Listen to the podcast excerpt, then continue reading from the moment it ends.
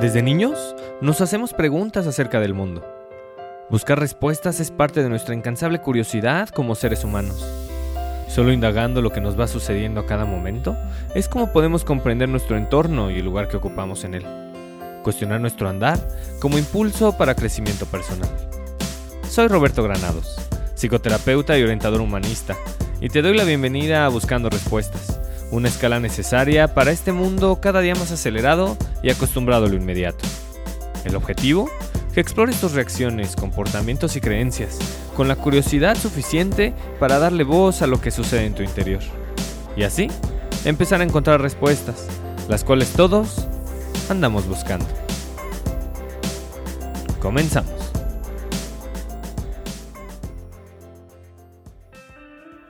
Me llena de alegría volver a ponerme en contacto contigo. Si bien ha pasado un tiempo desde el estreno del último episodio, he estado pendiente de todos los comentarios, inquietudes y propuestas que me has hecho llegar, las cuales agradezco profundamente, pues es lo que, entre otras cosas, le da vida a esta comunidad llamada Buscando Respuestas.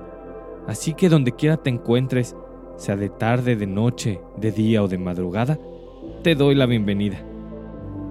El tema de hoy surge a partir de Humberto Maturana, biólogo, filósofo y escritor chileno, humanista, quien falleció hace unas semanas.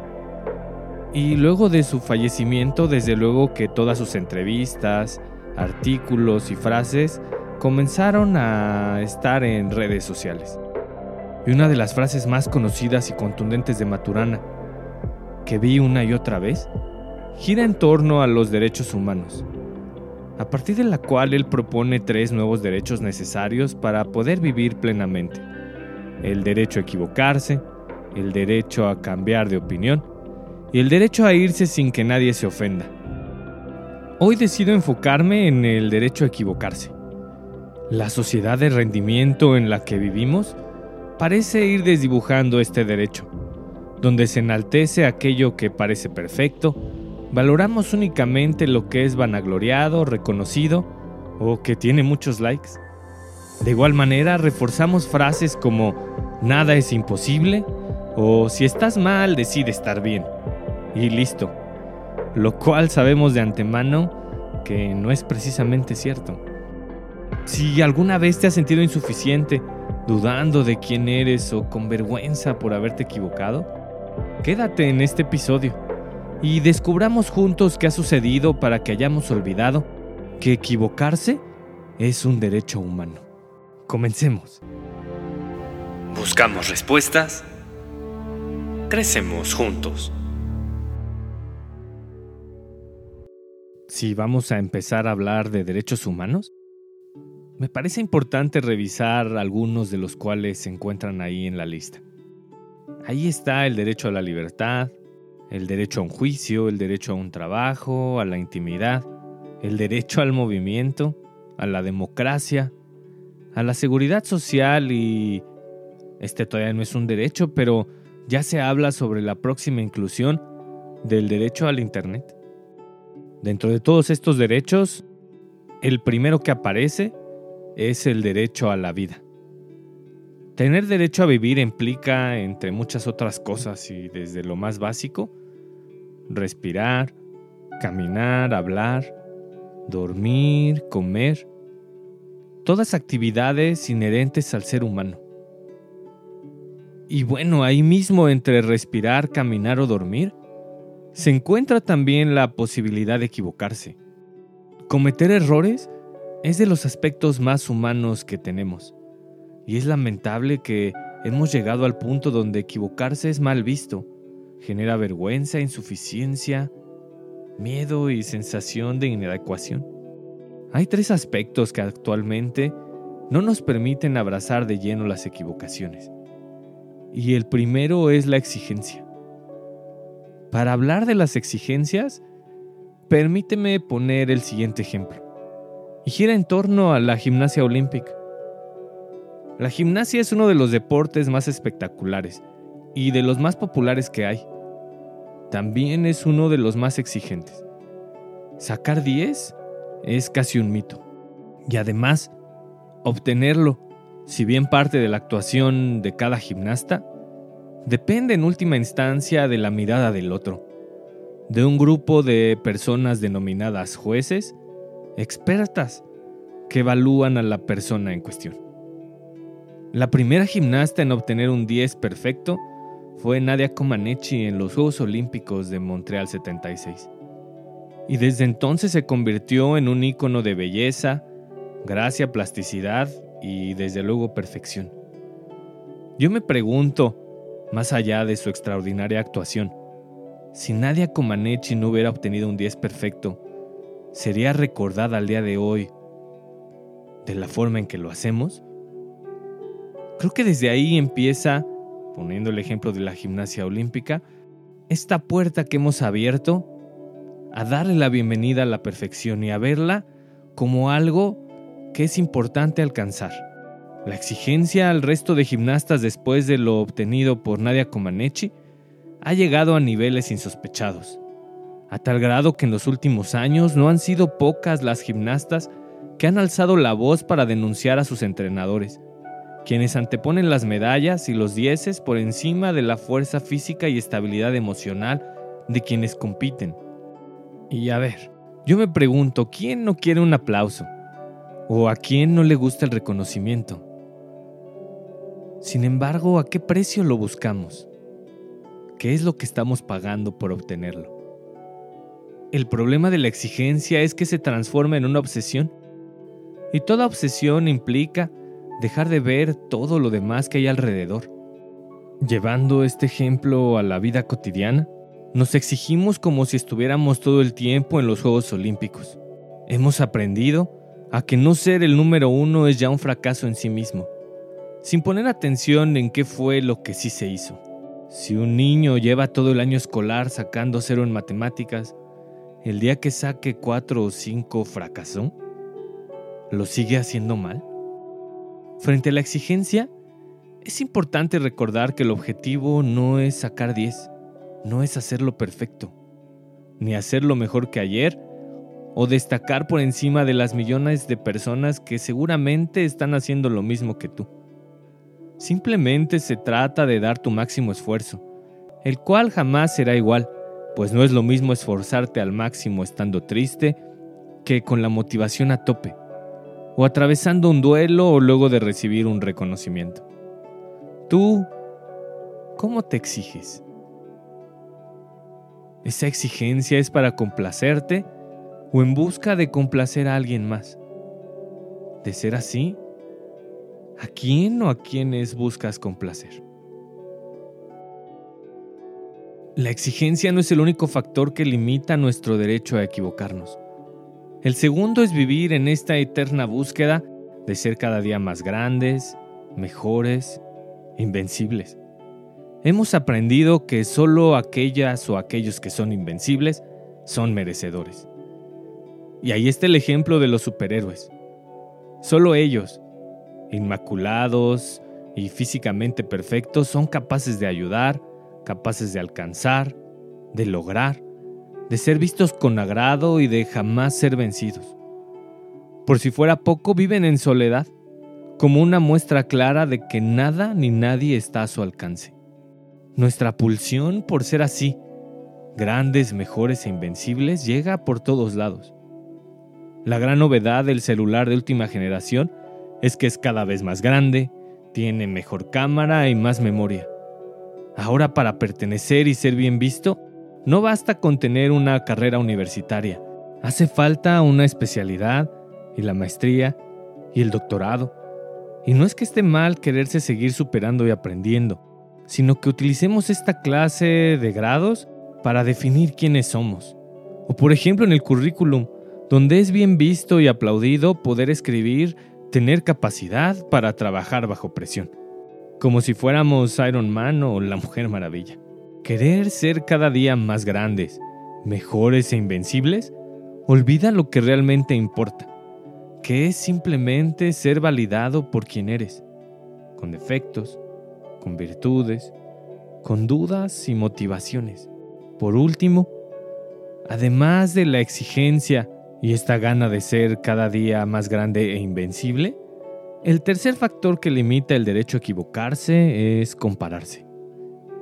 Compararse es una manera amable de decir lo que realmente estamos haciendo, que es competir. Para competir están los Juegos Olímpicos, el Mundial y cualquier juego en el que estés inscrito donde participes los fines de semana. Fuera de ahí, estar compitiendo, además de ser agotador, implica dejar de vernos. Las redes sociales son el mejor ejemplo. Entramos para ver qué comparten los demás, qué están haciendo, a dónde se van de vacaciones, con quién conviven o cómo se ven. Hay varios estudios de por medio que confirman que el uso de las redes sociales promueve la sensación de insuficiencia, la cual surge precisamente por nuestra pulsión por estarnos comparando una y otra vez. Estarse todo el tiempo comparando limita nuestra capacidad de aceptación, fundamental para darle espacio a nuestras equivocaciones. No se trata de esconderlas ni rechazarlas, sino de abrazarlas y cuando sucedan celebrarlas. Celebrar tus errores es otra manera más de celebrar que estás viva, que estás vivo y además da la oportunidad de aprender de ellos y la próxima ocasión hacerlo diferente. Si compararse es competir, aceptarse es asimilar. Y es a partir de la asimilación de las experiencias como surge la posibilidad de crecimiento. Tomamos al día más de 30.000 decisiones. Y desde luego que muchas terminan siendo equivocadas. Esto no debe de ser motivo para sentirnos insuficientes o arrepentidos. Mejor veámoslo como que cada decisión que tomamos deriva en una experiencia. Dejemos de querer obtener 10 en todo, aspirar a ser superhombres o supermujeres y evitemos en la medida de lo posible estar comparándonos con los demás. Hacerlo así abre la puerta a ejercer con dignidad el derecho a equivocarnos que tenemos por el simple hecho de existir. Cuando abracemos nuestro derecho a equivocarnos, cuando nos aceptemos completamente humanos, será posible empezar a vernos con empatía, compasión y comprensión, dejando de juzgar y competir para empezar de una vez por todas a ser comunidad, que todas y todos importamos, y equivocarse simple y sencillamente una cualidad que nos hace humanos. Quiero compartirte un poema de Lina Ro que habla precisamente sobre las consecuencias de las equivocaciones si éstas no son aceptadas. Aquí va. Me equivoqué. Me volví a equivocar. Errar tras errar, me juzgo alienada de la luz circundante cada vez que sin querer caigo a una perspectiva quebrada por el delirio de creer sin saber ver el fondo del comprender. En esa intimidad, verde hay se multiplica, hojas salen de su nido secreto para iluminarnos una vida que asumimos sería caricia y terminó siendo avaricia. Peleamos al otro sin ver nuestro errar. Sin acertar, categorizamos a los demás sin entender nos alienamos dentro de cajas miniaturas sin agujeros, ni colores para crear, respirar o ser aceptados a pesar del errar. Si te equivocas, lo harás dos, tres, exponencial. Crecer es errar, pero lo que nos tumba es no aceptar esta debilidad. Si arrogante es, perdido está. Se juzga como juzga. Le duele como si no aparenta. Alienado se pregunta, ¿tengo suficiente luz? Por eso lastima. Inseguro no ofrece una perspectiva honesta, sino repite lo que se le ha dicho es verdad. Ahora entiendo. Me equivocaré. Me confieso no para pedir perdón, sino para aceptar al otro como deberíamos aceptarnos después de errar aunque no logramos lo que profesamos merecer, debemos dar lo justo para sentir que somos amados. Lo justo es alcanzar a amarse. Sin retornar a la ignorancia.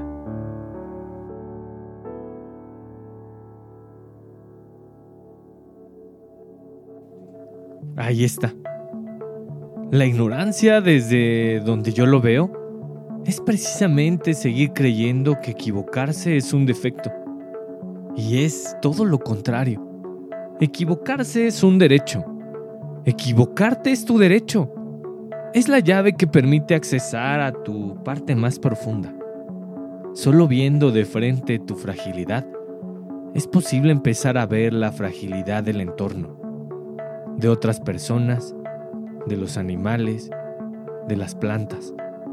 Solo ejerciendo con dignidad tu derecho a equivocarte, podrás eliminar las barreras y acercarte a los demás con la humildad de saberte imperfecto, con la humildad de saberte humano.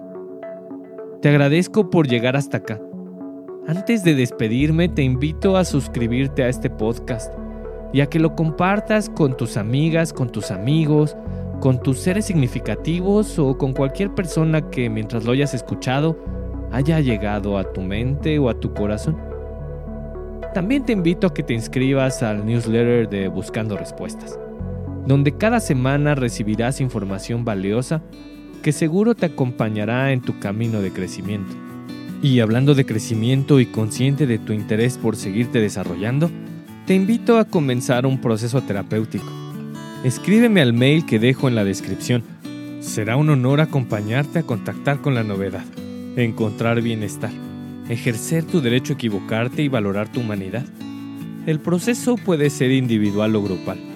Eso lo decides tú. Y finalmente recuerda siempre, para seguir creciendo, es preciso abrir la puerta de tu corazón, explorar lo que ahí reside y darle voz a tu interior. Es ahí, justo ahí, donde están las respuestas. Hasta la próxima.